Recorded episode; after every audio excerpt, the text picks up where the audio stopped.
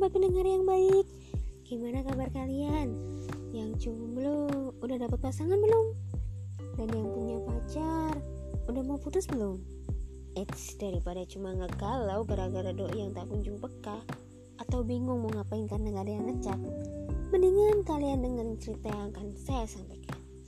Di sini saya akan membahas tentang alur cerita dari sebuah film yang pastinya menarik dan selalu kalian tunggu-tunggu. Film yang akan saya bahas kali ini berjudul Billionaire.